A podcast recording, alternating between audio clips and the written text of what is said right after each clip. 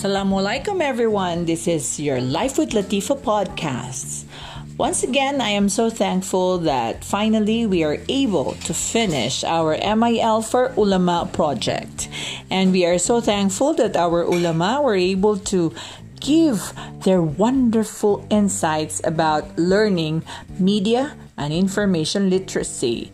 I am so blessed that I had the chance to meet all of those wonderful and good souls, uh, ulama in uh, Lanao del Sur.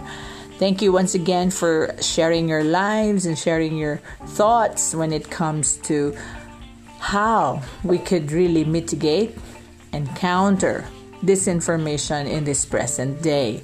We all know that it is uh, one of the um, creeping issues along with the pandemic these days. That's why it's called disinfodemic. So, again, ladies and gentlemen, we are so thankful that we have finally finished our hashtag MIL for Ulama.